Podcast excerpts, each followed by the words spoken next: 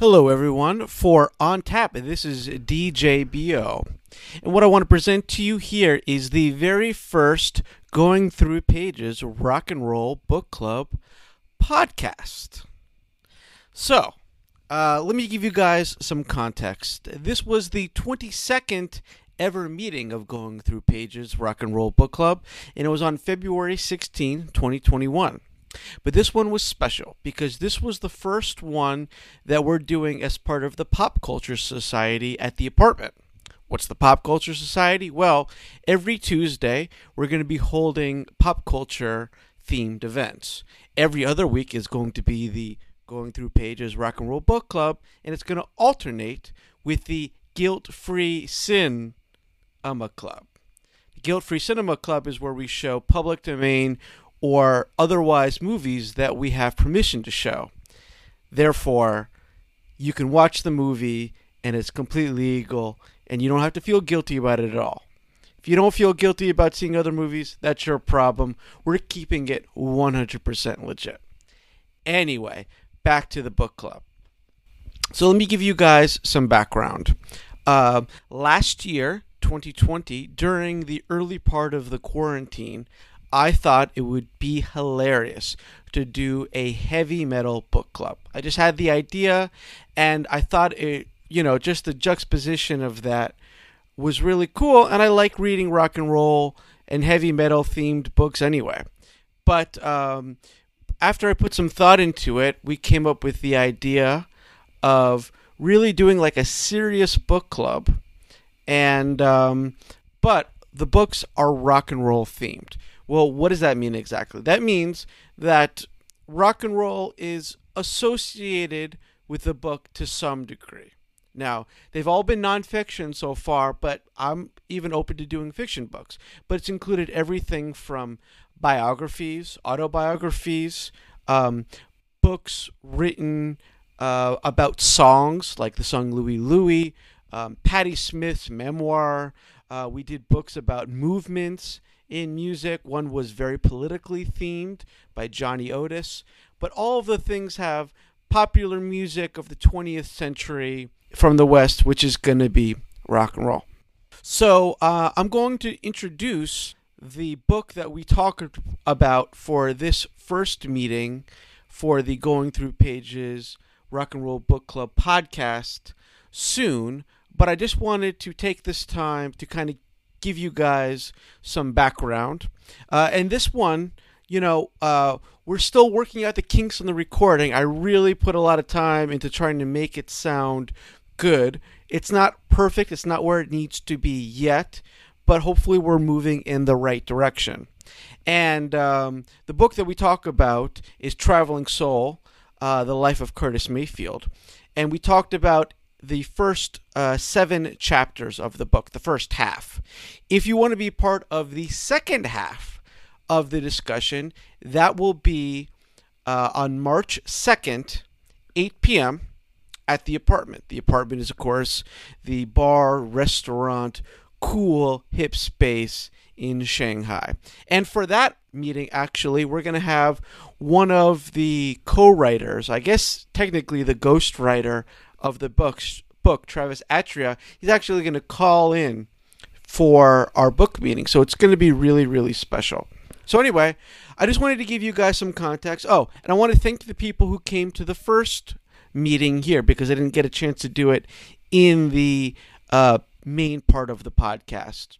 They are Howie, aka DJ Iko Iko, K Shu, Spencer, Murray James, Adam Crossley, Paul Daddy Bird, Simon Jackson, Julia, aka Schizotic, and Marcel, aka DJ Black Daniels. So those were our participants. We had a lot of fun, and uh, I hope you, you dig this.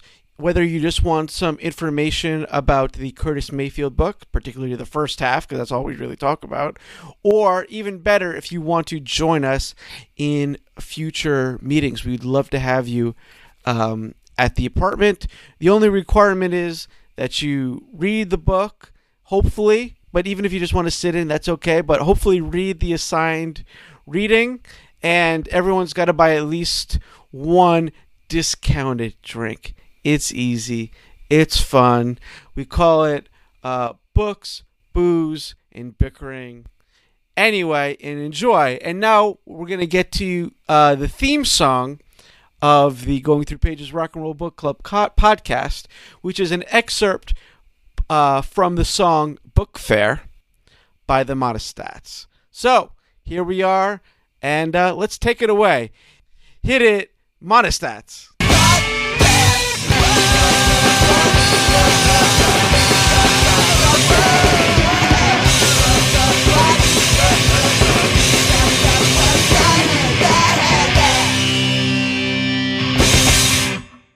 Welcome everybody to the Going Through Pages Rock and Roll Book Club. Nice to see you, Adam. How are you doing? Great. nice to see everyone else too.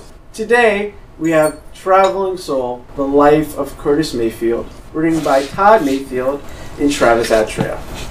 As we do each time we go through the books, there are seven categories: general vibes, where we just jock our general feelings. Spells good to me. Well-written sentences and sections.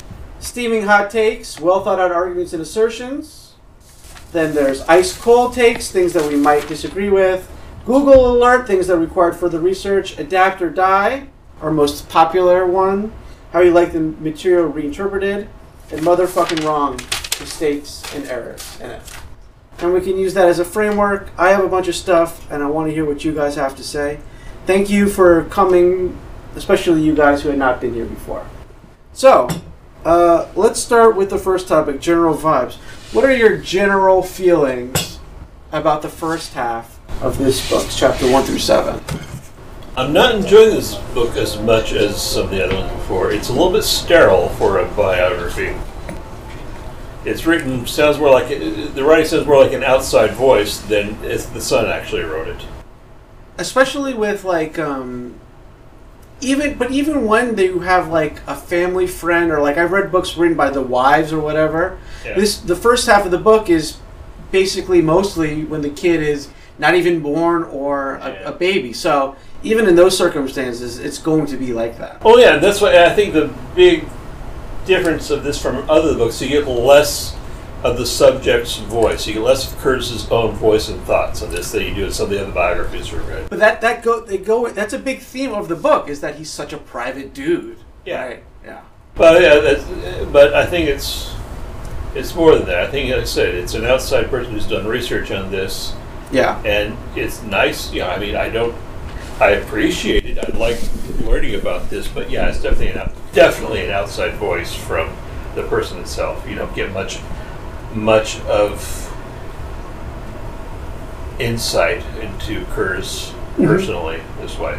Mm-hmm. I, yeah, I agree very much that I Yeah. don't feel I'm knowing I- a lot more I- I- about it's, Kurt. it's good information, But I like the writing. I think It's, it's yeah, it's fine. It's well fine. written. There's some great little Yeah. metaphors. I, I and think all, there is I think there is some good sense. all those Yeah. bits about stretching every dollar so Uh-huh. that the eagle's grinning by the time they fed everyone a bean. Yeah, that's a Yeah. good one. Yeah, there's, there's a few great lines in it. It's, it's nicely written. and and reading it. and it was an interesting idea, although I don't. I mean, well, what did you guys think about the idea of interweaving the narrative of Curtis' book and his biography with the civil rights movement? Appropriate. Yeah, I, Yeah, you I- should- I think it probably set, I think it sets a good backdrop to. That yeah, So I, yeah, it's very well presented because it, it I think, it, like I said, despite being an outside voice, it does analyze that in that how it affected him and how he, in turn, affected it. yeah. What it lacks in the you know like looking at Curtis Mayfield's memoirs or diary potentially or whatever, like he does it by setting the setting Yeah. in the civil rights movement. Right. Any other general feelings or vibes? Julia, what do you think? Any, anything anything st- come out?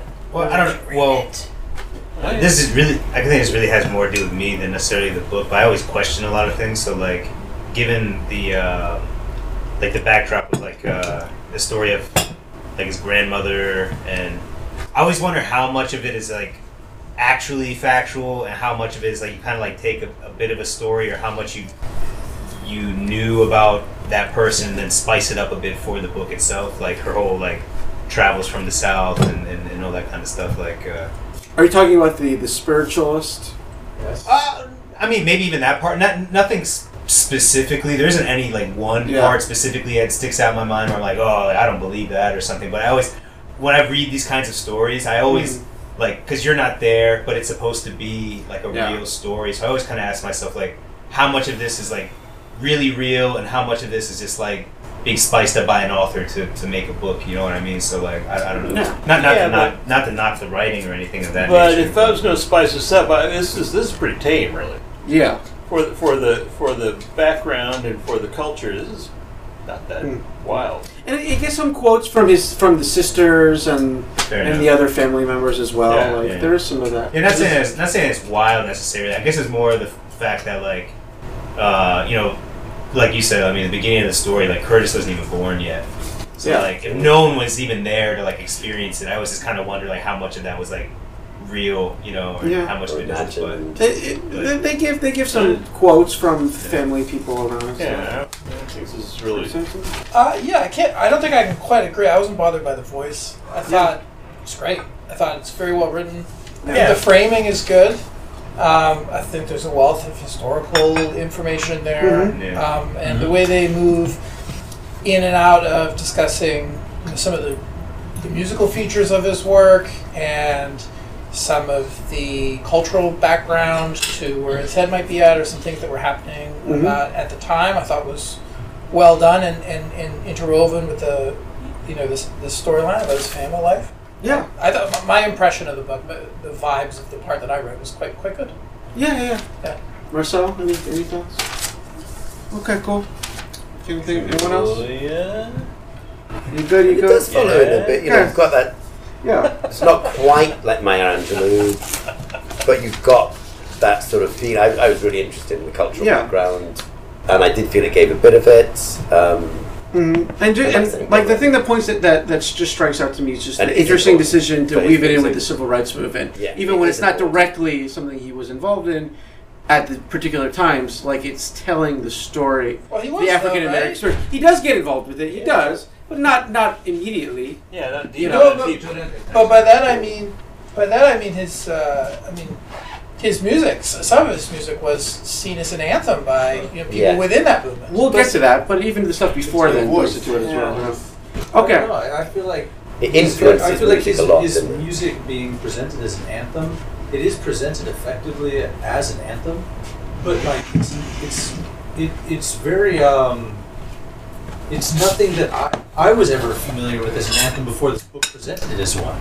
I well, is, I, is, is that is is that uh, is it was it really central to the civil rights movement, or was he tapping into something that kind of like was a part of it, but not? we'll get into that more. Oh, yeah, really Yeah. because Yeah. I, I never heard. I, I like a lot of these tracks, and they and I and as I read them and I listen to them, I go, I can see how he was inspired to them, but are they as central to the movement as they sound in this book? I is just I don't know. I, just, I associate much more know. with some James Brown songs, Exactly. Were you- and like Sam Cooke songs and stuff. Were you in the civil rights movements in the '60s? Well, there you go. Uh, I would, I would love, no, but I would love to No. hear more about it. I mean, that's what I'm Yeah. saying is I Yeah. wasn't there, Yeah. so I'm fully open to not know, not having known anything about it. But I think it's interesting how it's presented as so Well- central, and I've just never heard a lot of these tracks before. I, And I maybe that's because I'm really in, a, in my bubble, but I would love to hear more about how they were a part of it. we can talk about this more later, um, but I feel like part of the problem is because like he was such his own scene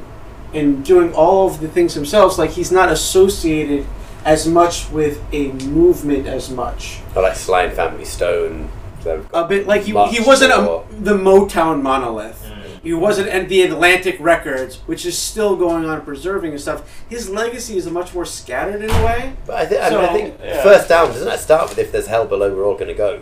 I mean, that is That's great. absolute niggers, whiteies. That's an Yeah. absolute. Yeah. Yeah, because Civil what I understand is like his songs Song. were banned from playing in a lot of the radios because of the because of the things that he was. But the, the promoting. well, so that's why maybe his songs were more popular in the African American community more than say the white radio. Oh, that's definitely. So definitely. maybe that's maybe definitely that's why yeah. I think yeah.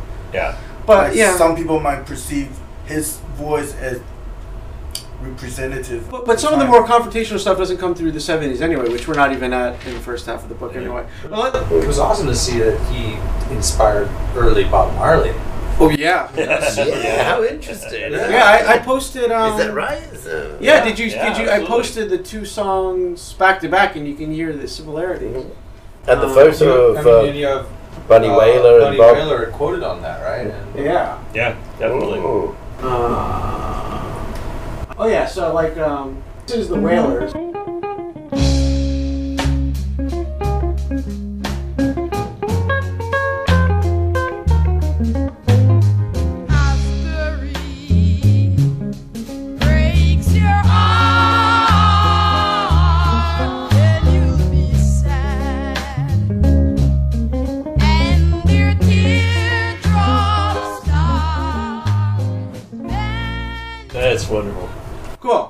Cool. I'm gonna get to some um, section two. Spells good to me. Do you have anything you want to add for the beginning part?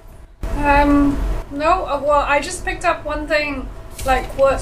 Sorry, what? What's your name? please? Spencer. Spencer. Yeah, I, I kind of agree with what you said because I, I only started write, um, reading and then I noticed the uh, Travers, the, the the writer, and I was thinking in my mind, okay, so this guy is not associated with the with the family, with the with the musician. Yeah. And then I was thinking, so everything he wrote about is like second-hand research. Then he constantly needs to put himself in the in the musician's perspective. And uh, I was trying to think. There was a small question mark for me as well. So how accurate or how close it is for him to write about? Well, I mean, it's like any other history book, right? If you Yes. wrote a book about George Washington, but Well, yeah, I but question a lot of those it. too, but yeah. Well, but, but I'll say this: in two weeks, let's talk to Travis, and you can ask him directly Right. about things. Okay. Yeah, that would be mean, good. if I, if I could just briefly, I mean, in regards to his comments on musical features, I mean, you can listen to every time. Every time I read one of those, I immediately went and listened to the track, and they're good. They're Yeah. good comments. You can hear it in the recording. We, that's one of our sections. Google Google this for Oh. the research, and we'll I'll t- bring up a couple of those. Okay, spells good to me. Well written sentences and sections. So I'll just read you the parts that I thought were especially well written. If you have comments about it, especially just in terms of the writing and syntax of it, or whatever. He turned 16 on stage at the Apollo Theater in Harlem, mm-hmm. and since then he's seen every type of crook run every type of con. Mm. That's right in the beginning. you know, like I think that's starting off really strong, and just the you know turning 16 on stage at Harlem uh, Apollo is Yeah. it's pretty some badass shit. That's pretty crazy. yes, yeah, it's some badass shit. yeah. Um, and, be, and and and let's be clear, like you hear like about Ella Fitzgerald and other people being on the Apollo stage when they're young and before they're famous, but they were part of the open mics and stuff. He was a featured artist, like you know, they they invited him on. He was it wasn't part of a, a you know youth talent show or something at the Apollo. As Aunt Carolyn recalls, when we were little, she told us we weren't black, we were Asiatic. I came home and I told Mama, we're Asiatic. Mama said, that's a flu. I just thought that was funny. But it's quite wittingly, wittily written. Yeah, yeah, yeah. And. I love that bit of, right at the beginning was all the things you couldn't do as a black. Which I, you know, I, I thought was really you couldn't even be in the same jail as a white person. Mhm, It mhm. started off with the obvious things you know about the schools and the buses, and there's that yeah, if that you couldn't have one black person in an apartment block, you couldn't even be in the same jail. I found that very interesting in just a tiny paragraph. Yeah. Yeah. Yeah, like I mean, there is uh, there there is a voice to the book. I definitely think that is interwoven into it. You know, um, I think you kind of mentioned that before. Um, all right, next quote. In regards to their marriages, Jerry says, "I can assure you that we did it very poorly." Um, and there, it's said in kind of a coy way, but it goes into kind of darker territories in that regard later on but just the the way of saying how they were messing around on the road, just the the, the, the way of phrasing it, I in terms of their marriage, I can assure you that we did it very poorly. I, I just think that's uh, good stuff. All right.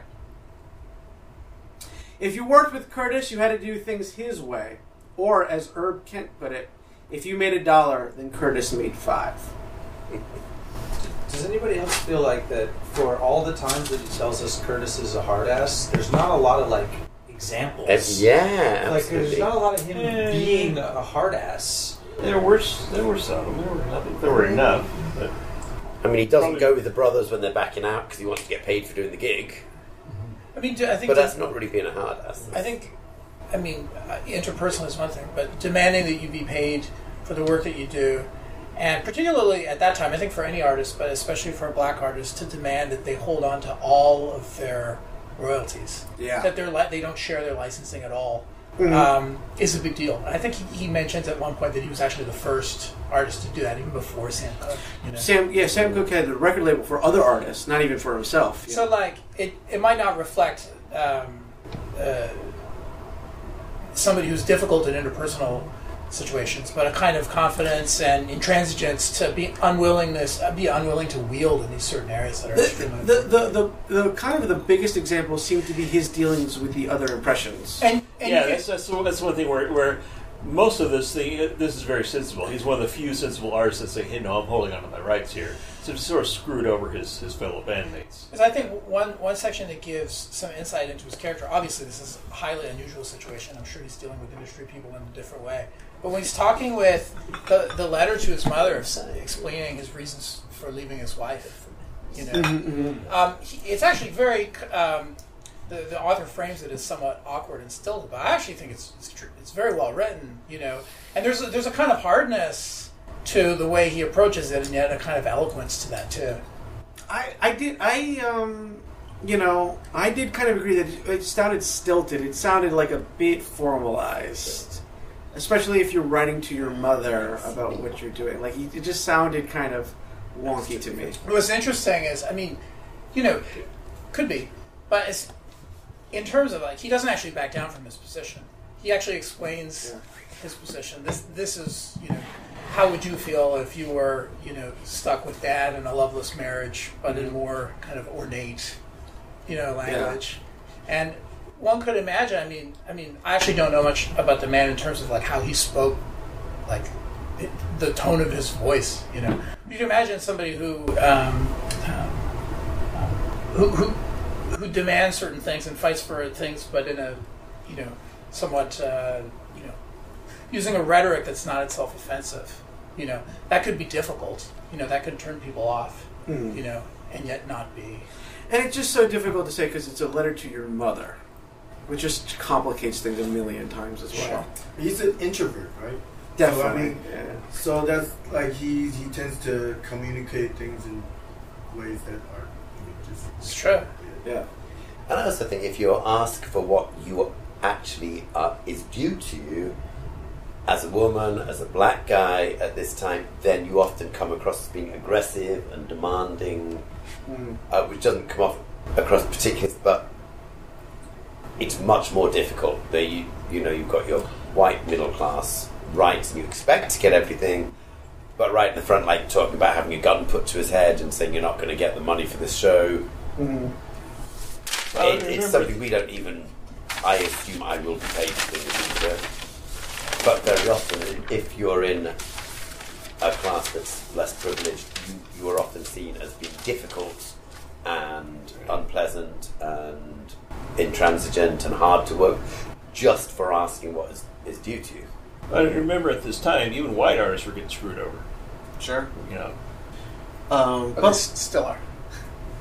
Yeah. Artists are still, it turns out artists are still screwed. Yeah. By large But in terms of like his sort of demure, um, less like aggressive things, like in the seventies, his, his vocally, you know, it says "This is my country," but even that, it's still said in a more like compassionate way than an aggressive way. I think it's the way it's expressed. Um, speaking about his um, his voice, I guess you could take that in terms of either way. Do you think Painless preaching, he'd later call it. Do you think his voice comes through in his music? That he like says things like that if another person sang in their music, people would be offended. But he his songs are not. A, I, I mean, Right. I, I don't feel like his songs have this. Right, this including the one that was banned from the radio. I mean, Which was listen that? to them, they're nice. well, that they're was, Was that, that- uh, that was- yeah, there's, there's more than one version of that because he he edited it. So. Is, is that the song? If there's hell below. No, no, no, no. Hell Below is The release- past That's- the yeah, we haven't version done of that it, yet. right? Yeah, no, Which no, one was banned the, um, Well, I haven't quite got to chapter six. So people get ready. People get ready. Is that one? That, that that's one. No, there's That's another one. first- The, I um, think like We're, we're a winner. That one. Yes, yeah, that's- that one. That, that one. was really But nice. she, Really the liked edited version What's, what's the one with um, if you have Well, a there- there was- choice, like, would when I you listened to it, I rather be white or black?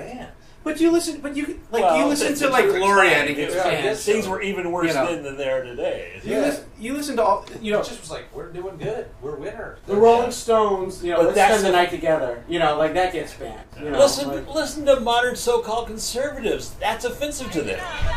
That's offensive to them.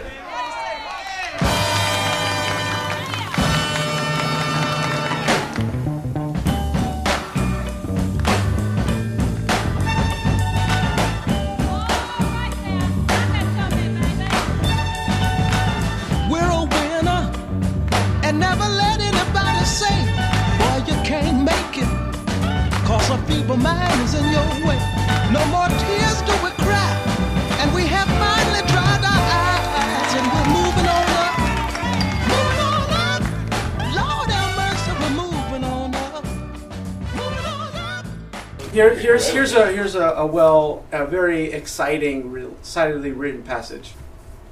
During the show, they got into a singing battle with the Temptations. Yes. Fred recalled the Temptations went out and did one of our songs, Gypsy Woman. So when it was time for us to go on, we went out and did one of their songs, "The Girl's All Right with Me," and then it was on. We would do a song, cool. they would do a song. The host of the show was Georgie Woods, and he just let us go at it. After the third or fourth encore, the Impressions stood backstage caught in a bind. They'd run out of songs, but the audience screamed for more. My father said, Well, we got, people get ready.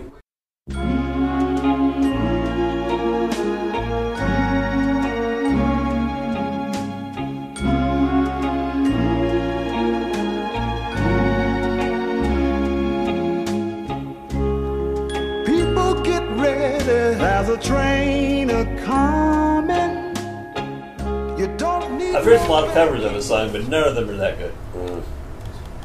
You know, I, I don't think, I don't think so. Yeah, I don't think so either. Hey, just one additional thought about you know the music being banned or seen as aggressive.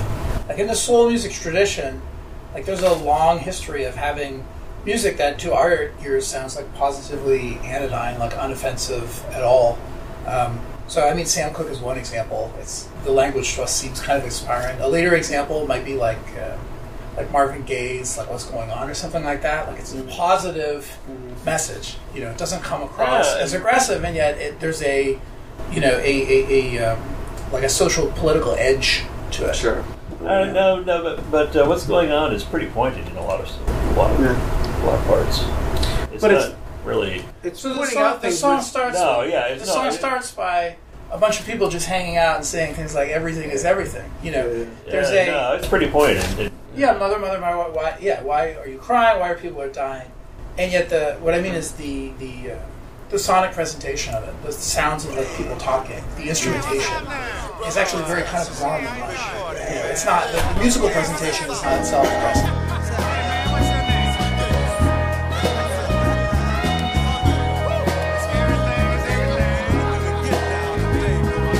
Mother, mother, there's too many of you crying.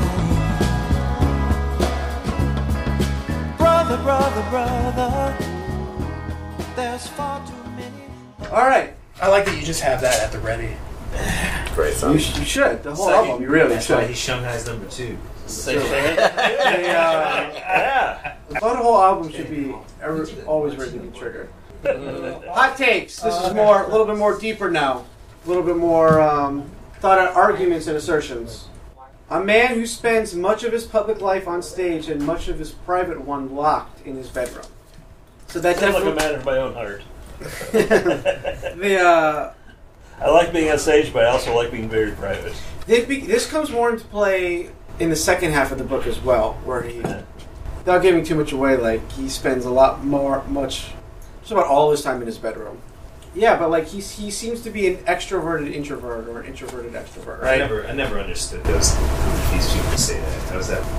I, I identify that with that a large, in a large Yeah, extent. yeah, How is that? But, or, But I also get that, that there are some people who are very closed off and nervous themselves. But when you get up stage, you can really let it go. Yeah, yeah, yeah. Not amen. talking for myself, is quite outspoken generally, but uh, I, I, I do know people who Yeah. are not crazy animals at all in there. normal, but they really let it out on stage and So- it's, it's locked up, which I guess is part of. I think the there's a safety to being on stage. Like I get that completely. Yeah. Because when you're on stage, there's the you're meeting all the expectations. In a social setting, things and you're can be often playing a confused. character. You're Exactly. not being yourself. You're playing a part. You- You're not being yourself. You become a different character that you can actually be a bit freer with. Now, see, now these are both true. See, because I'm a lot this way. I really like being alone by myself. I also enjoy being on stage performing and, and getting a reaction from an audience. That's wonderful. Those are really good things. But then there's also a social aspect. I am not a social butterfly, but I have hosted a lot of events. And in these events, I prefer the ones where I've had events and I've had only two people show up. I like those better mm-hmm. than the ones where 30 or 40 people show up. Because in the ones where only two people show up, I get to know those people very well. Whereas in the one where 30 or 40 people show up, I have, you go around and you never really talk to anybody very much. You're sort of going around and you're being host of the party and doing this and this. It's sort of antisocial to be in a crowd like that. Um, so basically, so basically, you're looking for quality of engagement rather than quantity of engagement. That's that's the dynamic to me. Uh, So when you're on stage, you're getting quality, even though it's mo- it's mostly one way. Well, it does two way. When you're on stage, it's two way. When you're doing when, it's, Yeah, when a performance is going well, it's two way because you're getting feedback from the audience during your performance. Uh, doesn't so necessarily quality make of you an extroverted introvert. I just think those terms are just. I, I don't know. Like No, no, no, no, no, no, no, no, no, no, no. I, I like I feel I like for me personally like a situation like this where I'm posting something I feel very comfortable with it. Uh, There's a projection outward with it. Because we all love you, Bia. And if All I'm your friends here. yeah, and uh, shut up. And if if I'm in the audience, I feel very comfortable because it's an intake. uh-huh. When things get in between, I feel very awkward, very very quickly, very. Uh, What's in strongly. between? Like a my, here's my least favorite word in the English language is schmooze. Yeah. Like like a cocktail party. Amen. I That's what I'm talking about with, get- with with a, when I have when I have a successful meetup with a bunch of people there, poor engagement. I think I think you're a great schmoozer. I don't know. Oh my goodness, I don't. he's he's schmoozerific. I I don't feel like that way at all. That But ties in really well with Curtis, right? He said that uh, he would go to dinner parties with Diane and say either you, f- either we leave right now or you find a, a way for us to get for us to leave. Amen to that. Here, here's a quote amplifying this. It is no secret that many insecure people find themselves drawn to the stage. The attention, spotlight, and applause help ease the pain of their insecurity and place it with an often fleeting sense of self worth. My father was one such person. Though I don't know that's generally true. I mean, uh, as a teacher, That's very strong. Yeah. I, I, there are some people, but I'm Adam. yeah, I don't we necessarily agree with that. Yeah. It's mainly the kids who are a bit more outgoing anyway, who then want to be on the stage. Yeah, I do think there are That is, that is Occasionally, but so the case. I wouldn't say that's a rule at all. Well, you Yeah, have the the little opposite, Richards of the world who are always on. Right. Exactly. Always on. That's completely different than in Curtis Mayfield. Yes. Exactly. That's exactly it. Yeah. That's fine. I still think. Anyway, we're kind of getting off topic. I still just think.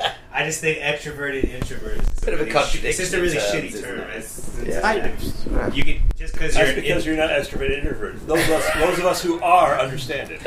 I don't know. I mean, I- just just because you're an introvert doesn't make you an extroverted introvert if you do like fucking oh, Well, shows. it's But the whatever. same like a sociable, sociable introvert. That's that's existing. That's like I think you've been an introvert who does great shows and is still an introvert. Yeah. The fact you do a great show But doesn't see, make you an that's what you're just talking Because about. that's maybe what you're saying, Spencer. And, uh, You're just talking about. I, I just think they need to come up with a new definition for whatever. all right, we're, we're gonna. Well, yes, we, yes, we do. Because most, that's of all- the that's common, most of the common definitions are bullshit. Yeah, yeah. Fair, Yeah. fair. There That's we go. what I'm I, I talking can, about. I can agree to that. You're talking about schmoozing here. That's poor quality interaction. Yeah. Yeah.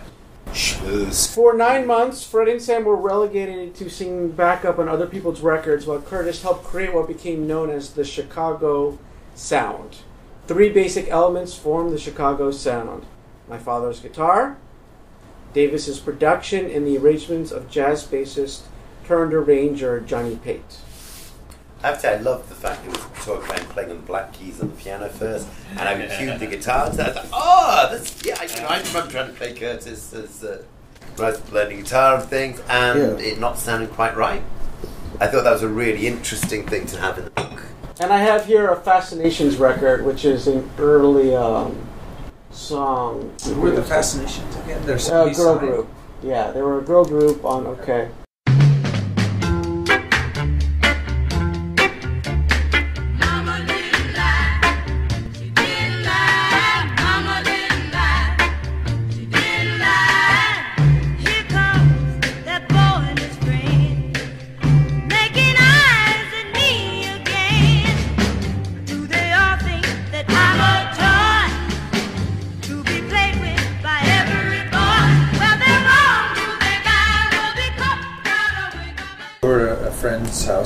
This, and he was like, "Who's Curtis Mayfield?" And I was like, "Theo just sent a track." I put on the Fascinations. I was like, "This doesn't sound like Curtis Mayfield." Well, it's but even like the arrangements um, can be wrapped around like that. Sure. So nothing, nothing here for the second. But um, Johnny Pate becomes more prominent later, and like I was talking with Marceau about DJing last Friday, like you hear like lots of hip hop break beats and stuff. Uh, this this is like skipping ahead a bit in a way, but like Johnny Pate is really essential to the um, the Curtis Mayfield sound and is like a cornerstone in early hip hop.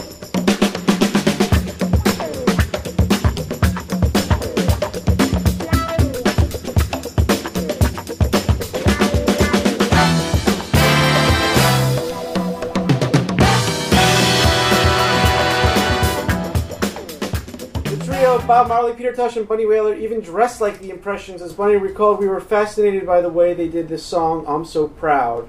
Out of the song came the Wailers, It Hurts to Be Alone. Do I have I'm So Proud here? Yeah, here's the one that inspired that song.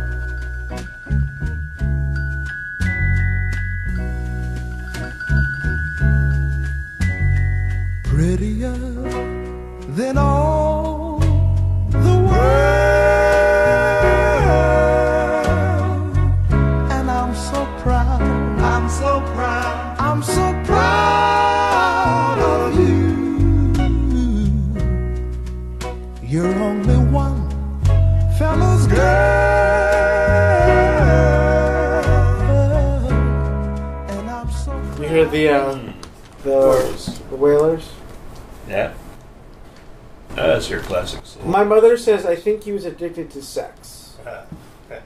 So he was male? Uh, yeah, I was gonna say everyone would like to. Well, Just, He was Well- male and he had opportunity. Well, well, it's- Spencer, you might have a little bit more. of a Well, chance. I mean, I they're basically saying it's pathological, though. Him, you know, is that part of him acting out his lack of family structure and his, um, you I know, feel that's such a weak thing with all of you, Kirk Douglas and everyone. So many like stars. who, Oh Yeah. my god, I'm addicted. I'm, I'm, it's not my fault that I've been unfaithful to everyone. I'm addicted to sex. It, it- genetically, we, our genes, we are made as mammals to want to pass on our genes to as many people Yeah, as possible. But, No, but but like if you're, I mean, if you're someone like Curtis or anyone else with, with fame and, and all that, it's it's it's just that much you have more. the opportunity a yeah, exactly. It's just that much more accessible. Like you can, if you like, you know, if you if you stick an alcoholic in a dry Muslim country, then the odds of him getting drunk are way less. But if you stick him in a bar, well, good luck. You know. Yeah. So I mean, I, I so I, I, I don't know. I mean. Yeah. It's I was- this temptation. You know, the temp- genetic tem- issue. temptation's hard, man. Uh, No, for sure. But- I mean, everybody needs. Everybody, No, for sure. of, For sure. some level or others, is addicted to sex because that that's how our genes. But for sure, but every, everybody also, you know, and again, it's kind of off topic, but everybody also needs to eat every day. But some people do it more than they need to. You know what I mean? So, you know, But don't you feel like if he's a, a prominent star who's addicted to sex, there's not enough sex in this book? yeah. Well, it says he was I getting know, laid every night. You don't I need to don't talk about that guy about and say, oh, this guy's got a problem because he's but see, addicted to food. Yeah. The same as if you're a heroin addict. No, there's, or there's plenty of something. sex. It's just not always It's just- specifically it's just- referred to. Well, someone doing never- it's always more like, oh, of he- he a natural thing. Well, this is, this is a discussion Right. we could have later. I, I, I, I mean, I think it's just what makes people I- interesting. By the way, I don't mind the things being a bit sociological or off topic, like using the book to talk about other things. yeah, no, for sure. But I, I, I feel like him and I will end up going down a rabbit hole on this one. So we'll go talk I- about sex I- later. I- it- It's rabbit I think- That wasn't random. Yeah. we'll end up going down a glory hole on this Yeah, one. that's right. There you go. There you go. There's zero groupie stories so far in this this book. It's Well, that's because it was a third, this is a third party t- researching this. Yeah. Uh, yeah. Yeah, the Insane Clown Posse, I completely got this is a fat kid who's from a really poor background who's just like, yeah, I was gonna fuck anyone I could. You know, I'm really sorry, girls. I was terrible.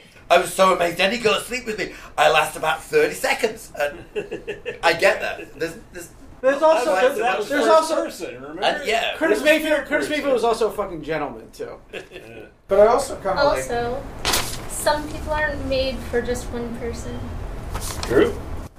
So some people are just made for one person, Are Are not. not. or are not made for one person. I, and I guess I guess it. I I guess think it's a weird idea. It's not Yeah. like it, this is I've not a it for unique 20 years, thing. but It's not a unique thing, but sending, especially because his songs are so domestic right. and so just about But that was a domestic kind of love.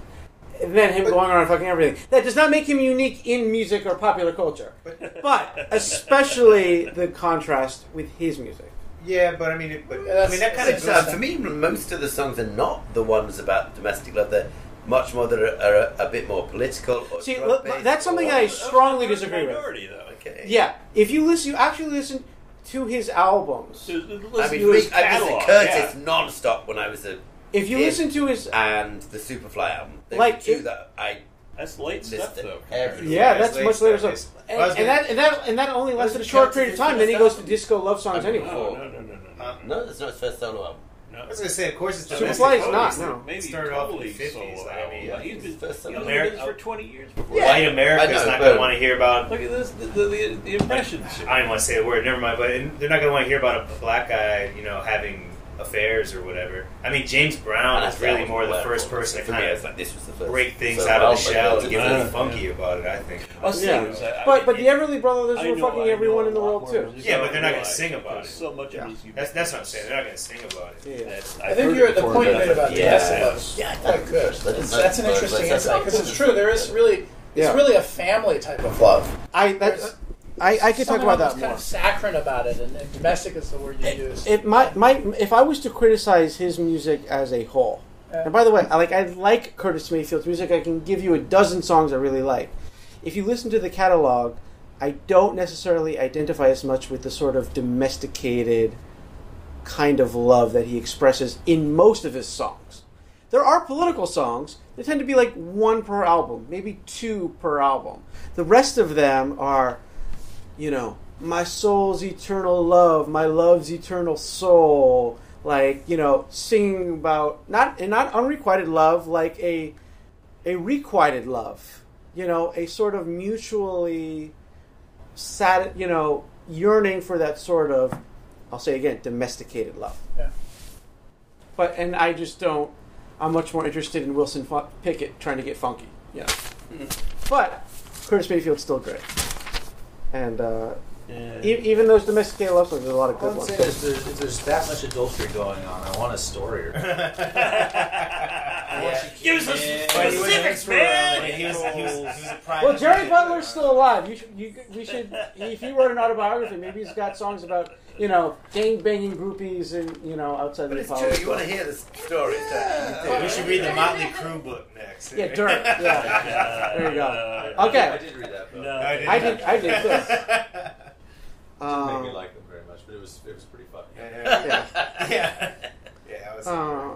All right, totally different subject, but since it is interwoven with the book, this was an interesting um, thing. Um, what King, Martin Luther King, of course, didn't expect was the resistance he would face from his own people. Many Negro ministers and politicians told King to go back where he came from. They benefited from the racist structure in Chicago, though they wouldn't admit it. People on the street were just as hard to reach after meeting with a group of Chicago Negroes. King's close friend Hosea Williams said, I have never seen such hopelessness. Even King commented to, commented to an aide, You ain't never seen no Negroes like this, have you? Boy, if we could crack the Chicago Negroes, we can crack anything. And it's and it is like you read the MLK stories, like you know, like he was able to fight against the South partially because he could have the support of the Northern liberals. It's a little bit like California right now dealing with homelessness. But one, but one, once they As a get, Californian, yes. But once you deal with issues political closer to home, Yeah. Yeah. people start people start shutting the fuck up real quick. When you can blame it on the fucking the crackers down south, Yeah. you know, you know. Oh, that's always been an issue in California. Always been a fucking issue in California. Yeah. What? What? That oh, we're, there's a lot of liberals in California, but when it comes to actually, you know, helping the people on your block, fuck that. Right. Yeah. Yeah. Okay. Fair enough. And I, I have read about King's frustrations with Chicago and shit. Um, but it's still just an interesting argument and thing that just doesn't get presented as much. There's You know an interesting, there's an interesting framing in that same chapter because it's set back to back with his creative struggles, turning Yes. out flops, his difficulties with his early labels. Yeah, Yeah. in Chicago. Yeah. In Chicago, the same Exactly, yeah. exactly. Which I, it, which was part of the interlining thing, which I really I liked that in the structure of the book. MLK is trying to break into the Chicago black community. Curtis Mayfield's trying to do that at the exact same time, like you were saying. It's kind of the structure of the chapter. You probably explained in the chapter. Why did MLK pick Chicago over like New York or I don't know another prominent city? Maybe. There's just there's- labor labor unions, right? Detroit. I don't know why. Was there maybe because there was a greater influx of Southern blacks to Chicago? I don't know. Um, That's where there was a need. Mhm. I think I mean- part of why he was there. That's also one of the cities that had race riots before. Yeah. Maybe, So maybe it was always just kind of like a hot spot. It's also a major American city with Yeah. a large African American population. Here's interesting to, to continue down that road a bit. Dad liked Marv, frankly, because he was white and Jewish. Um, but you know, like um, you have that sort of connection where you have, you know, um, the African American talent kind of like, a, you know, connecting with like, you know, some Jewish manager guy and being like, "That's my guy" or whatever, or mutual and stuff. And so you get the impression, the impressions really resented that sort of relationship that Curtis Mayfield struck up with Marv, um, because it also just gave separated the other impressions away from him. Anything? No. All right, ice cold takes stuff I disagreed with or questioned a bit. Can I, can I, before we do that, can I share? Oh a yeah, quote absolutely. that, Sorry. um, sure, sure, sure. um, this is a musical quote, but I think we have a few musicians here, right? What do you play, by the way? I don't know. Oh, I thought you were a musician. No, no, I no, know I'm Simon's a loving saxophonist. Good to see you. He's by a the way. musician. Cheers, yeah, good to see you. And, Uh, and Adam, Adam plays as well. Oh yeah, you came in with, with, with a guitar. Okay, fine. He just I'm- I'm- he like he's like Woody Guthrie. He just walks around with it on his back all day. Okay. Oh, like Curtis. Pass So, Oh, yeah. Fire, friend or foe, lead singer of both. Okay. Awesome. And he's a rapper and he's a DJ. Okay, great. All right, cool. I'm a saxophonist, by the way. Um, uh, so here's the quote uh, from chapter six. As my father said about his guitar playing, when you can't do something, you find a way not to need it. That's that's that's that's that's, that's a way with everything though, right? Amen, I yeah. so DJ things and everything. Amen. Things I might disagree with or question. Ice cold takes. Anyone else with hot takes? Do you have anything else you want to hot, highlight or anything? I can't remember. Yeah. Okay, cool. We're going over a lot. This is good. Ahem. This is this is where we might um. As Rolling Stone said of him, more than Marvin Gaye, more than Stevie Wonder, more even Oh, than yeah, James remember this. Brown. Yeah. Curtis Mayfield captured the total black experience in America during the 60s.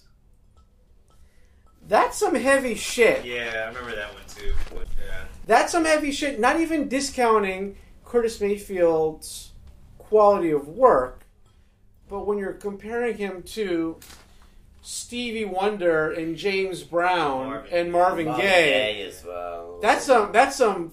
Those are some juggernauts you're putting up. Him Yeah, but I against. would- the came out in only the one- 70s, right? James Brown was 60. J- James Brown started in the No, 50s. Dude, but no, James Brown Brown was was in Stevie. was in the 60s. But I'm, but I'm talking about Stevie Wonder and Marvin Gaye. Most of that stuff is the heavy Seventies hitting is probably was the the Nah, they had I don't know, careers 60s, 70s. early. He's around for a long They're more conscious. It of says. Okay, right there. Oh, oh, oh, oh, okay. Let's not talk over each other. Well, hold on, hold on. We're, we're all we're all I, not to put you on the spot, but we're all a bunch of whiteys here. So what, would- what, would, what, would your what would your opinion be about that quote?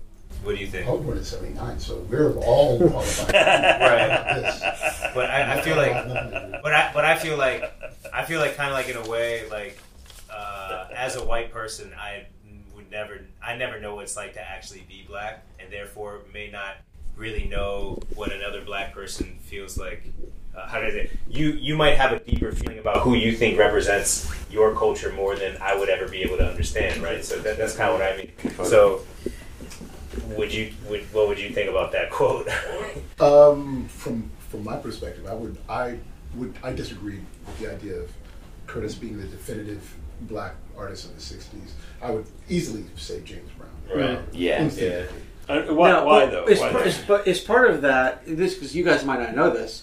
He uh, you um, spent some time in Canada, but you also lived a lot in Georgia. And James Brown's another Georgia cat too. Do you think that um, pushes that as mu- as well? No. I- Okay.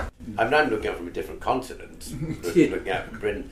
But I mean, James Brown for Yeah. me is much more the voice of Black America over that period, and then Sly and Family Stone if you're getting to seventies, and Well, um, even you know Woodstock, he was kicking ass in '69. Yeah. You know. um, and I, and I really love Curtis Mayfield. It- Yeah. It's not that it, it's not someone I was, was not aware of and didn't listen to a lot. Well, okay. for me, that wasn't the, the sound of Black well, America. well, Basically, let me let me say two things. I just disagree with what.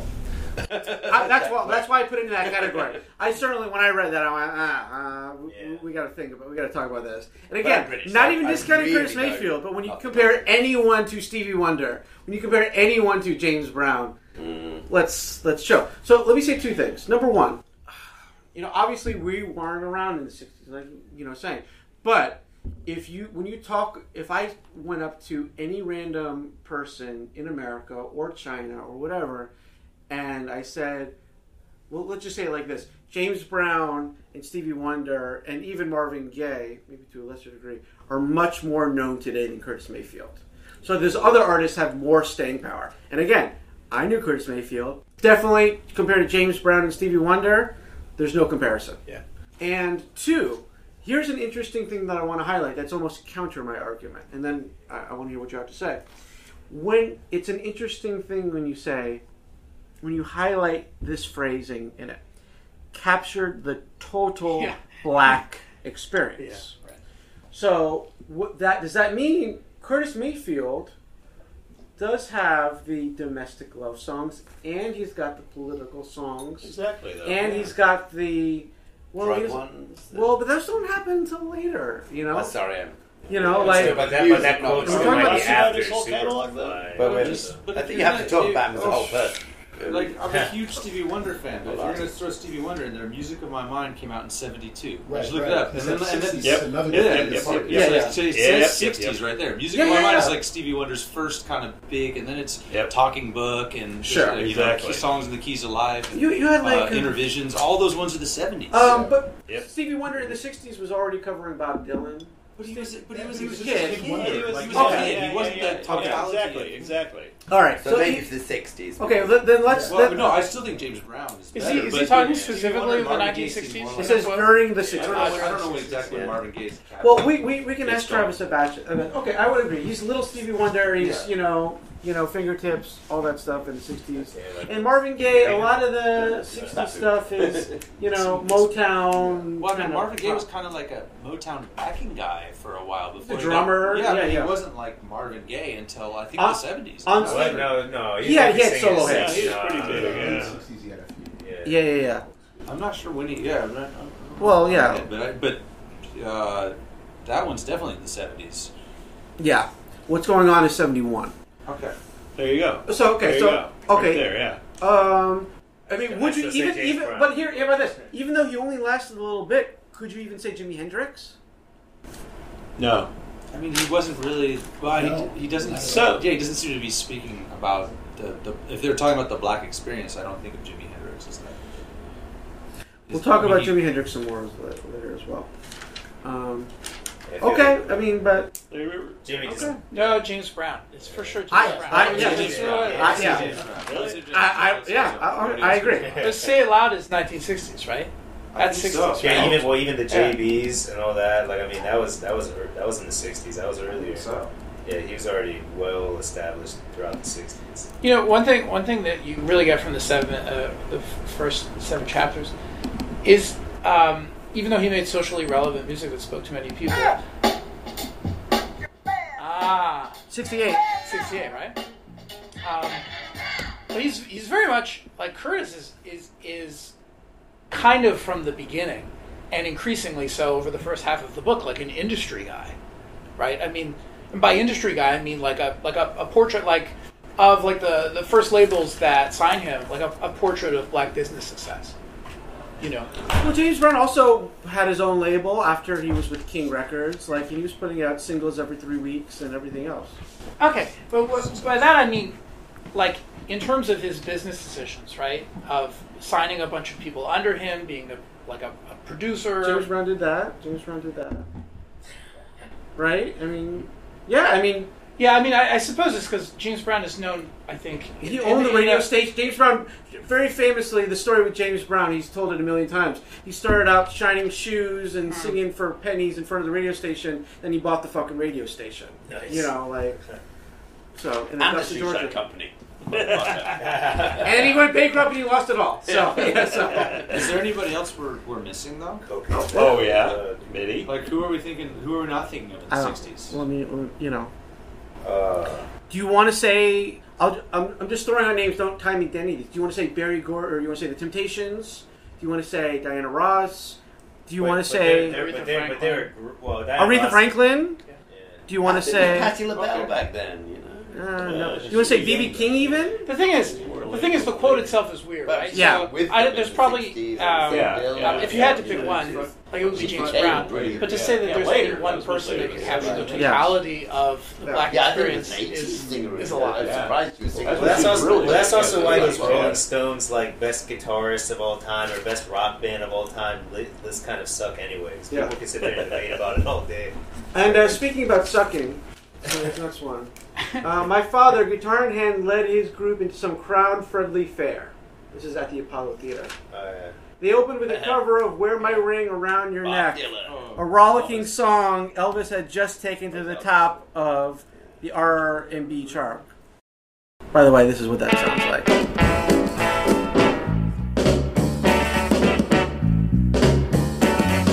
Won't you wear my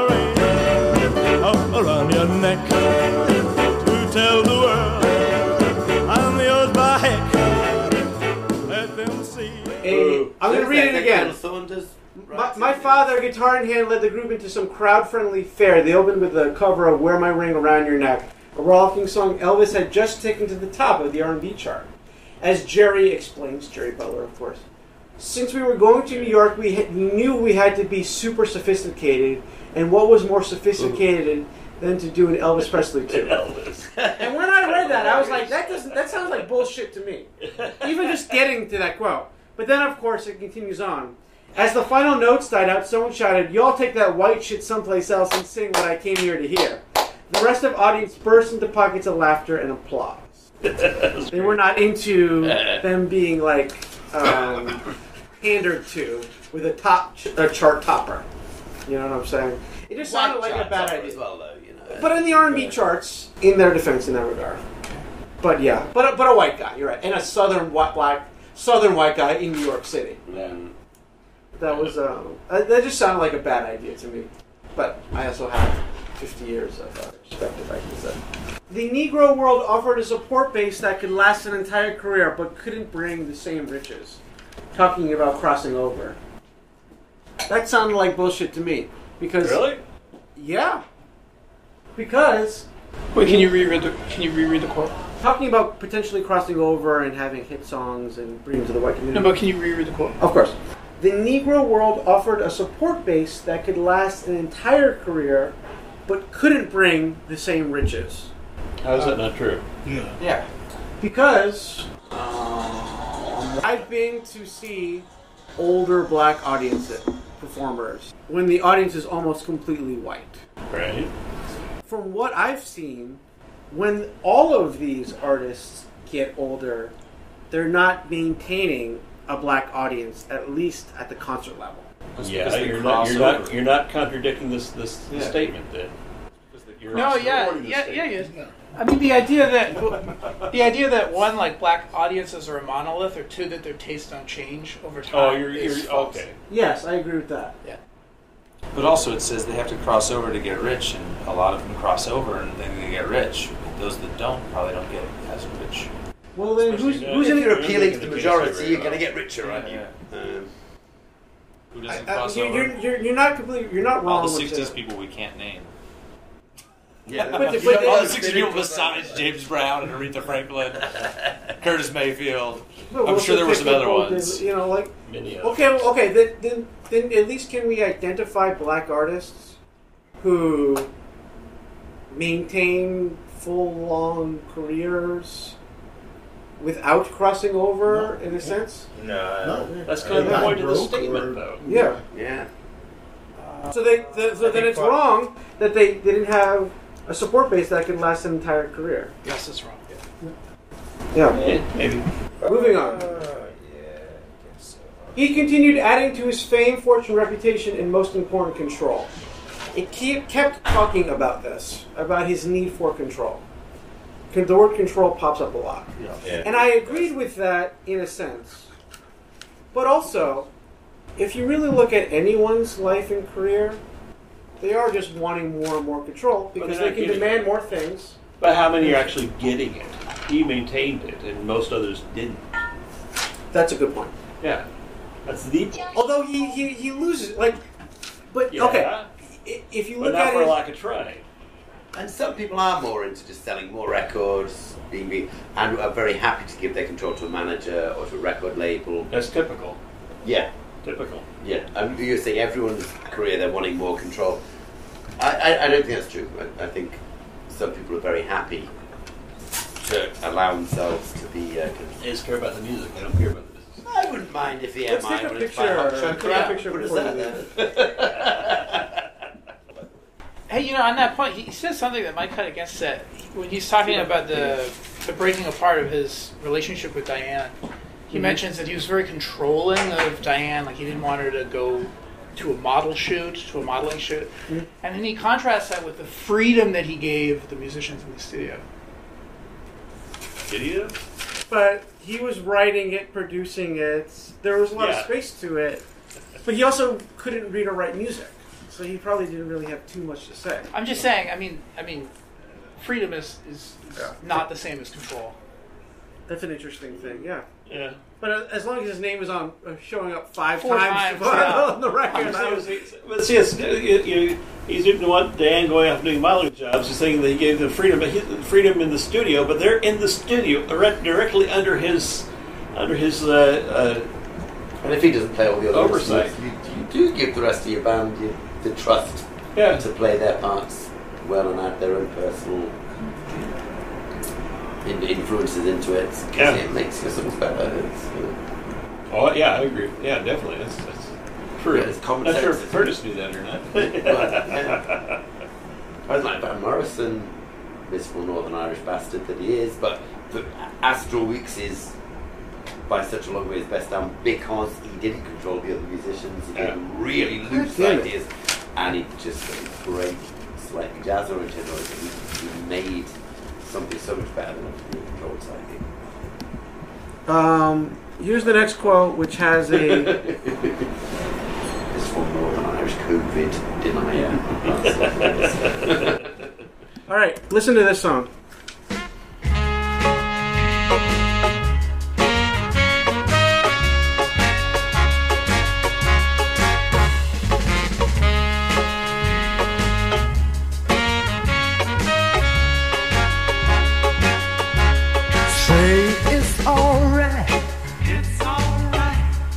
say it's alright. It's alright. It's alright.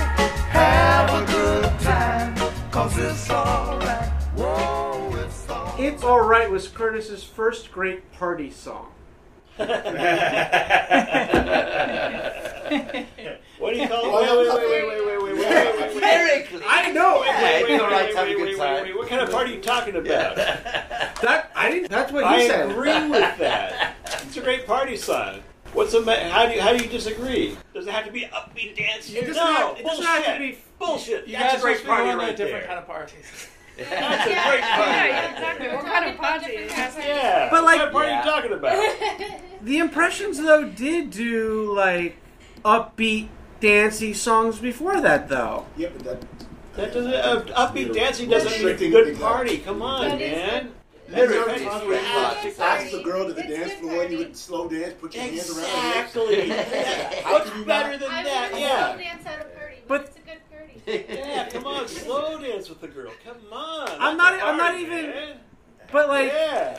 but like then, then, then I that's fine. But then Oh, that's also, more than fine.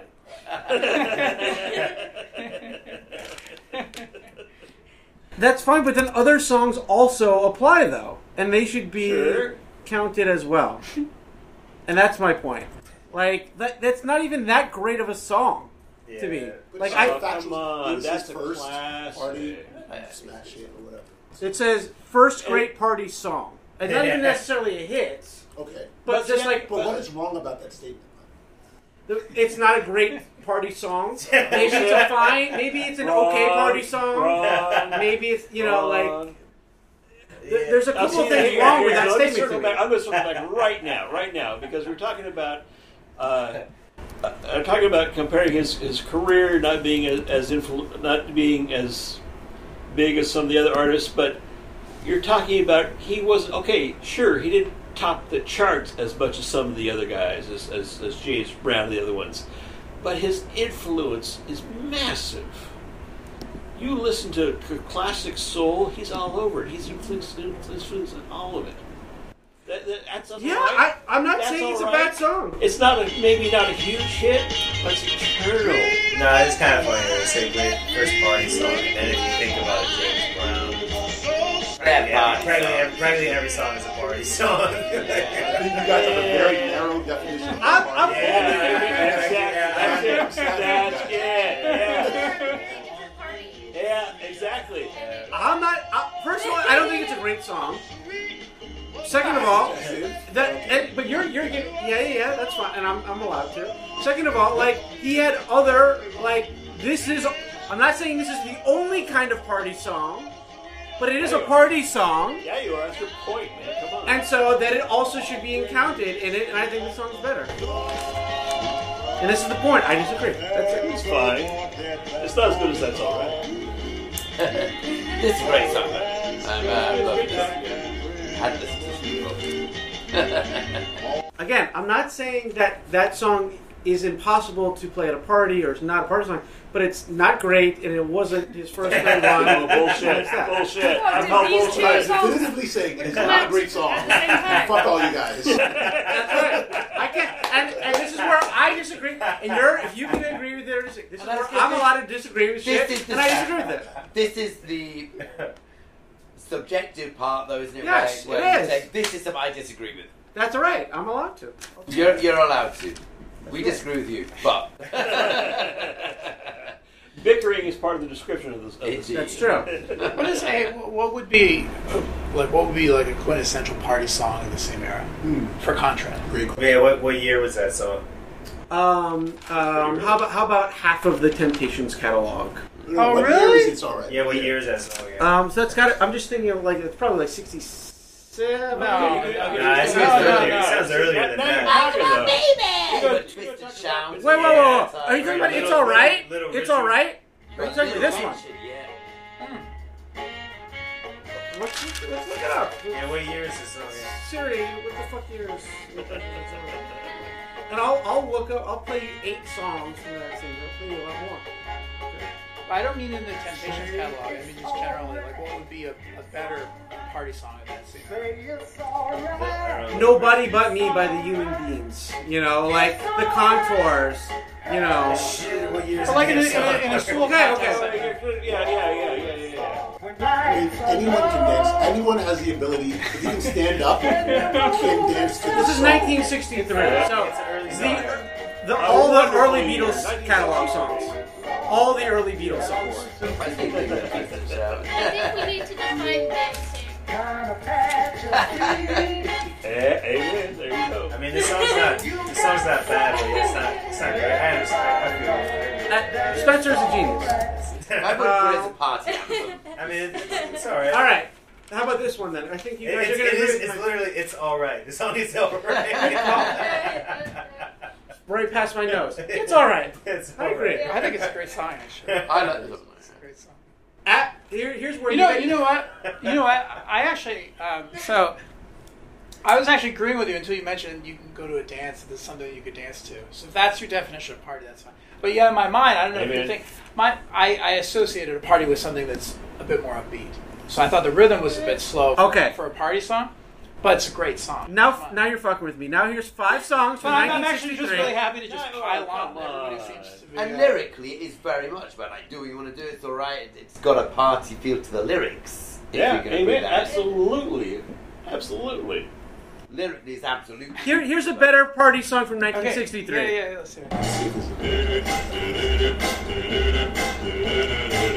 it. No. This is a party song. Fuck you. Yeah, you can Yes, it is.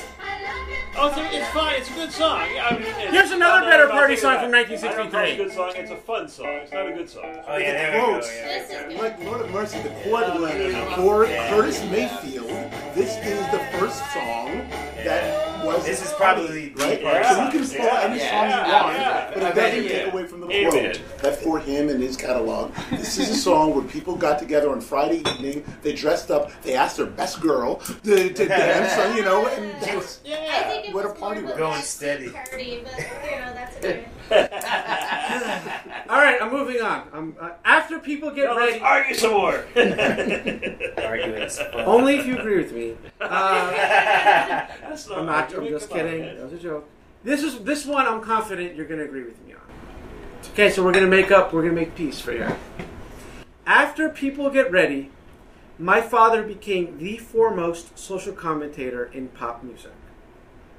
Yeah, that's questionable. Ah, that's a big statement Yeah, to make. huge when statement. You've Yeah. got James Brown. Uh, and it- important, Cooke, yes. and Bob What is that even, Maybe Well, what does that even mean?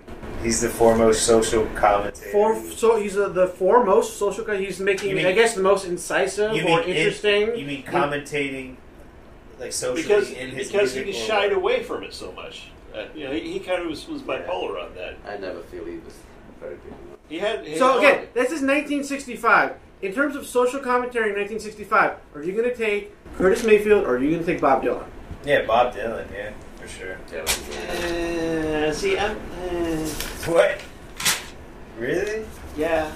Really? Bob Yeah. Dylan had like eight minute long songs that are nothing about so- nothing but social And they were commentary. popular. And Yeah. they were popular. There's Okay. no- nothing but social commentary. Just to give one, you know, Okay. you know.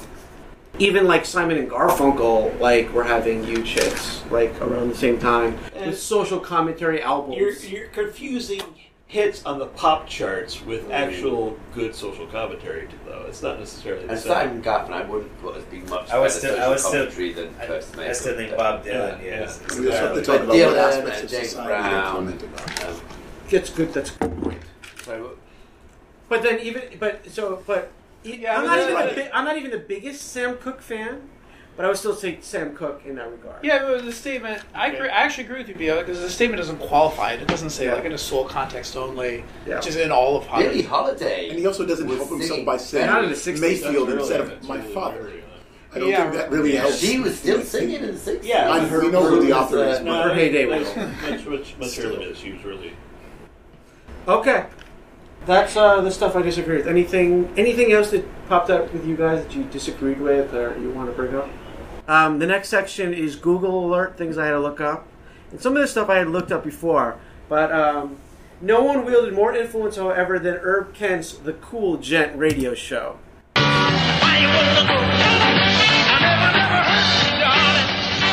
right, Bobby Womack and more than I can stand. Herbert Rogers, Kent. Uh, I'm uh, eight feet tall. I weigh 132 and a half pounds, very slender.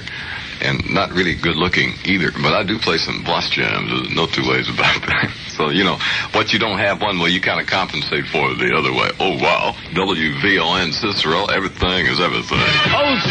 Smith says it's the real thing.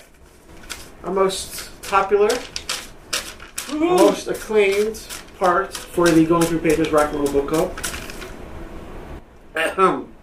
Adapt or Die, which is if you could have this book or part of the book adapted into another form or by another artist, what would it be? So, for example, if you thought the biography thus far should be written by Stephen King, or you think that it should be a movie, and you think, um, or you think it should be a play, and you want James Earl Jones to play whatever the fuck you want, or a comic book, or a t- an Amazon series, or whatever, and what genre? Who would direct it? Who would write it? Who would star in it? How would you adapt adapt this material? Oh, Take your time. We, we've gotten some very interesting responses from this. I think it's been our favorite part of the book club, mm-hmm. generally. Mm-hmm. These are newbies. Julia? I got two, so. Oh! Give us one. Give us a start. Do you want- do you want- do you want- Inspire us. Uh, the first one is basically just a reenactment of the battle with the Temptations. Yeah. That would be gorgeous. Okay. Yeah. Yeah, I okay. Do, do you have anything else you want to add? Do you, who who do you want any modern singers to be in there Yeah, or, you- or director? Yeah, because you know they're all old or dead, so you know Yeah. you'd have to be a reenactment. Uh, who could do it today? There's a few. Uh, but but if that's it, that's fine. But yeah. But no, the other one, my other one, which that was the first idea I had. The second one, though, is there used to be a radio station in, in Oakland, California, KDIA, and for a long time it played classic soul. This, all this, you know, mm-hmm. Temptations, Impressions, Motown, all this stuff. Oh, it's just beautiful. An AM station only and you could hardly get outside of Oakland. But it, it, you know, I used to work in Oakland a lot, and so that's why I tuned into it. I was there, just, just beautiful music all day long. And so, basically, sort of like Elvis people, maybe, but basically with with that music in the background playing on the radio, just lives of people in Oakland. So like a radio show or a radio program. No, no, no, no, no, no. It was uh, stories of people's lives. Oh, I see. I see. But with that Yeah. as the background music. I dig it. Yeah. Yeah. So so like a little bit like a, a Spike Lee movie where like on the radio. It's sort of, sort of Do I'm the serious, right yeah. thing. Yeah. yeah, but with soul, right? Yeah, because you know there's a lot Samuel L. Jackson. Yeah. There you go. What's he called in that? The, the, the main radio DJ, yeah. Yeah. Um, I'll do mine, and then we're gonna hear everyone else's. Um, okay, I I could see this as a play or a movie, but I took a bit from that, but I'm going to expand it a bit more.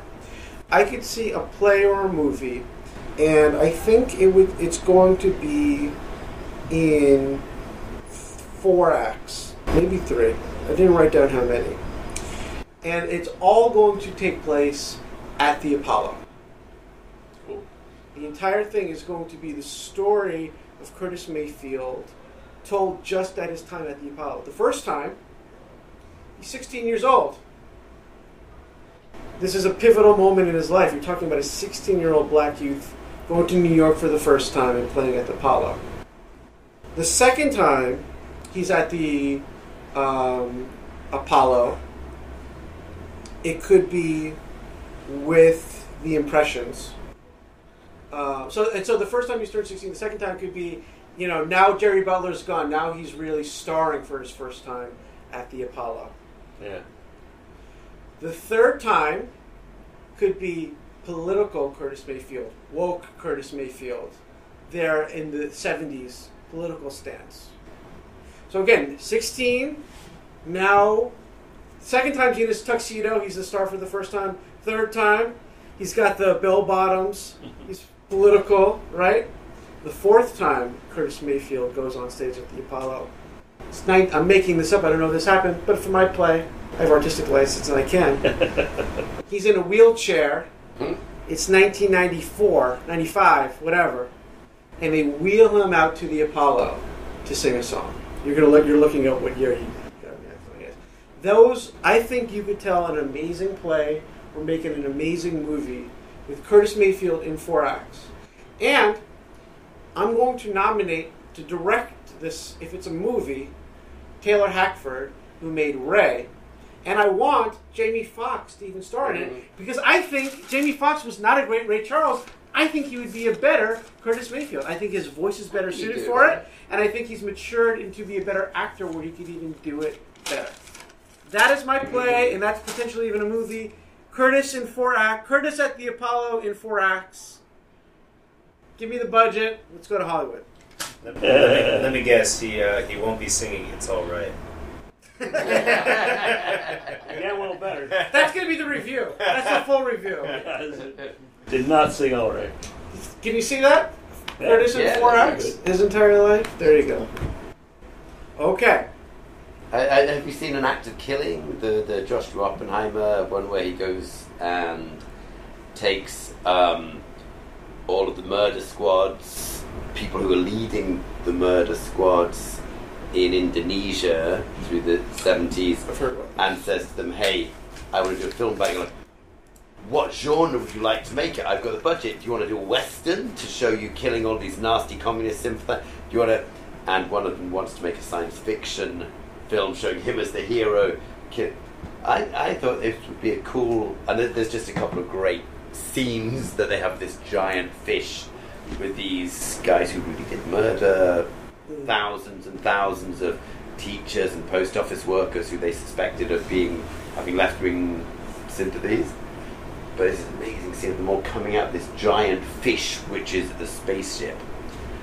And I think you could do it as a science fiction thing and, and have Curtis and, and take that whole thing that, that um, Peele does so well of like taking the horror and making the racism You're, you're confused. This is not Vincent Price. This is not The Fly. This is Superfly. I just wanted to make Yeah, sure you. nice, I think you mixed that up a little bit. But not Jeff Goldblum, not The Curtis Fly, and, and your inner city ghettos as being a, a different planet. Did you ever see the- come down, landed on America, uh, just like District Four? Did you see Brother from Another Planet? It's kind of a No, cult, no. cult '80s black But I think exploitation what we movie, were bringing like a new interplanetary type of music down the way that black music did. Future it Shock. That's the name of the movie. Future Shock. No, not no. No? Into, Okay, into white America, but actually just just make that District Four type satire by taking it as a sci-fi thing. I think that would, uh, and you know, Jordan Peele's doing so well at the with Get Out and Us, and, and to do the Yes, horror way. So, so I would get Jordan Peele to direct it as well. Cool. Okay, I'll go next. Guess I'll start with a quote from the book. Perhaps no one underscored how little the impressions moved on stage better than Otis Redding. We were doing a show with him at the Regal Theater in Chicago, Fred recalled. Otis came on before we did, and the stage was dirty. He was out there stomping and sweating and stomping, and dust was flying all up. And when he was coming off, we were standing in the wings getting ready to come on behind him. He had dirt all up on his pants. It looked like he had been swimming. When he got to us, he looked at us, and we were nice and clean, and he said, Man, you're the only group I know that can do a show here for a whole week and don't have to change their shirt. So, so here's my adaptation. It's adapt or die. I don't want to die, right? So here's my here's my adaptation. Um, so you know how uh, sometimes in music videos, right? They will start with, you know, like not the music, not the song, but you know, like a Interstitial short video or something yeah. like that. Right. So basically, what we have is like the last two minutes of Otis Redding's show, and then he comes off stage and says this to like the. He says this to the guys, and then they go on stage and like completely still, just like very calmly perform their instruments while the song plays. So music hilarious. video adaptation. Nice, I like it. You hear similar stories with Roy Orbison on tour as well, where him and Jerry Lee Lewis are doing a show. Jerry Lee Lewis is pounding and jumping on the piano, and then Roy Orbison, you know, you know, Yeah. only the lonely. He doesn't, he doesn't ah. fucking move. You Sounds know, like a good dance there's song. a what's that? Sounds like a good dance song. Define dance. Adapt or Die? Anything? No. No, I don't have any good ones. Big Marcel? Okay.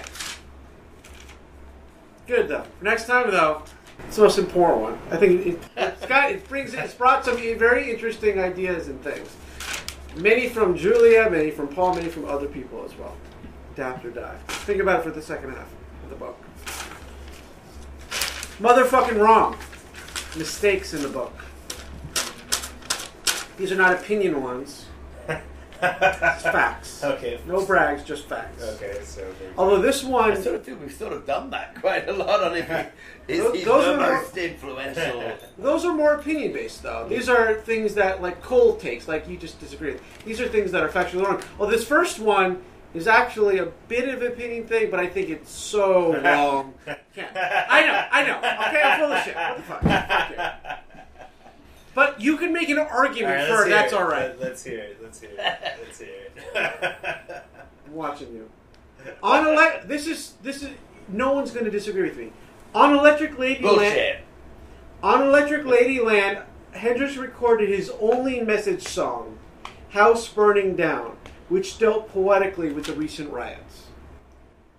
Okay, there is no way that is Jimi Hendrix's only message Yeah, song. I- yeah, I to- I totally he did agree. Machine Gun. Yeah. He did Jellyfish was- Blues. No, no, Yeah, no. Machine Gun was not on Electric Ladyland. That was with Band of Gypsys. But so what? But still, it not says his- on that his only did his, song. his only. No, hold on. No, no, hold on. I'm going to read it again. Read, read it again. Yeah. On Electric Ladyland, Right, that's- comma. Hendrix recorded his only message song. Oh, House bullshit. Burning oh Down. yeah, no, that's Nah, fucking did. no, no oh, Yeah. way. Oh yeah, no way. That, Right? no, No, come on, disagree. Oh, Come yeah, on, oh, no, no, that's disagree. that's ridiculous. Yeah. I didn't write it. that's absolutely that's absolutely ridiculous. He did Machine Gun. Yeah. He did Jellyfish Blues. Yep. And even like something like Hey Joe could even be kind of Or like even 1983, what I was a mermaid or whatever. Like, I, Yeah. all that shit. Really? No way. Oh, that's blasphemy. The Hey Joe I'm- was I'm- done by I'm 20 offended. bands before, but still, Yeah. Yeah. Okay, this one Wow. is a bit of a they know and I find a lot of shit. Um I hope you agree with this too as well. Okay, this is a sentence. This is more of a syntax thing. Uh, I think. They nervously played the song again. This is when the impressions are um, auditioning. yeah, yeah. They nervously played the song again. Curtis Mayfield was playing guitar. The rest of them were singing. Would you accurately say they played the song again? Yeah, I. Yes, we will. Come on. Yeah. Come on. It's motherfucking wrong. It's in the book. What's wrong about it? There's nothing wrong with that. I think you play in a band, you still singer, you're still playing in the band. Well, he played the song. They sang the song. What would, what would, what would made you band. have it? It's like they Playing played the the song song. again, parentheses, excluding Uh, so and so who was on They guitar. nervously sang the song again. Performed. They on. nervous. They performed. Better, you're right. They performed. Would have been better. Well, Nothing to artistic license. No, I don't even think that's wrong. I mean, No, to, to, it's- to play play is a synonym for Does Frank perform. Sinatra play songs? Yeah, sure. Yeah, I think you can use this. No, He played, he Yeah. played I'm Vegas. with you on He that. played Atlantic City. No, that's a that's a concert. But him singing. No, was- no, But he that played- shows that words. Hang on, hang on, hang on, Yeah, hang on. he played hang on, Atlantic hang on, City. He's Hang on. still. Is it- somebody goes into a show. I don't, you don't play your and, a- voice. You and after the yeah, I don't know. I, I'm, I'm with him on this. okay, one. well let, let me let me frame No, it. must right, have no, made no, great you contradicted points because we said he played Atlantic City, right? Yep. Yeah, but that's like Yep. the performance. No, no, no. But that's Exactly. like, and that's, Exactly. that's our argument. Hang but on. that's like, It's a synonym Okay. for performance in that way. Okay. You know? So you know, uh, a singer comes off stage, any singer in any style, right? And uh, you're like, "Hey, how was the show tonight?" And they're like, "Oh, it was a great show." And then you say, "Well, what what material did you play?" So nobody would think that's odd. No singer would be like, "No, no, I was not playing. I was singing." you're I- you're, I- you're I- wrong. Dare I, you I'm say gonna- I, I, I DJ'd in um, Kuching, Indonesia. Did I play DJ? Yes. Did you play music? Yeah, you played Yeah. Well, okay, the last. It should this is this is the last bit. This is the last. We should change the category Yeah. name to pedantic Well, Angela, observation.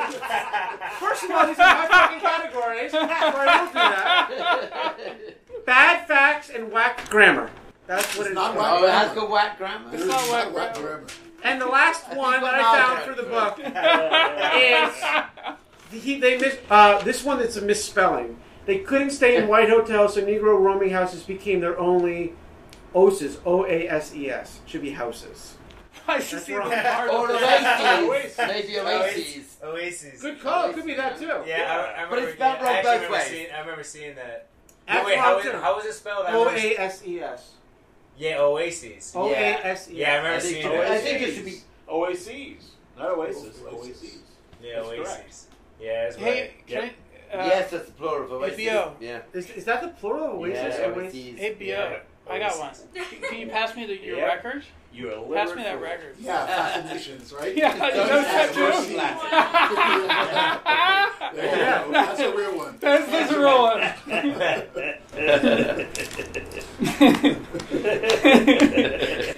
I thought about that. As a Category seven. That's it. All right. Well, congratulations, guys! You made it through your first going through pages rock and roll book. Bravo, bravo.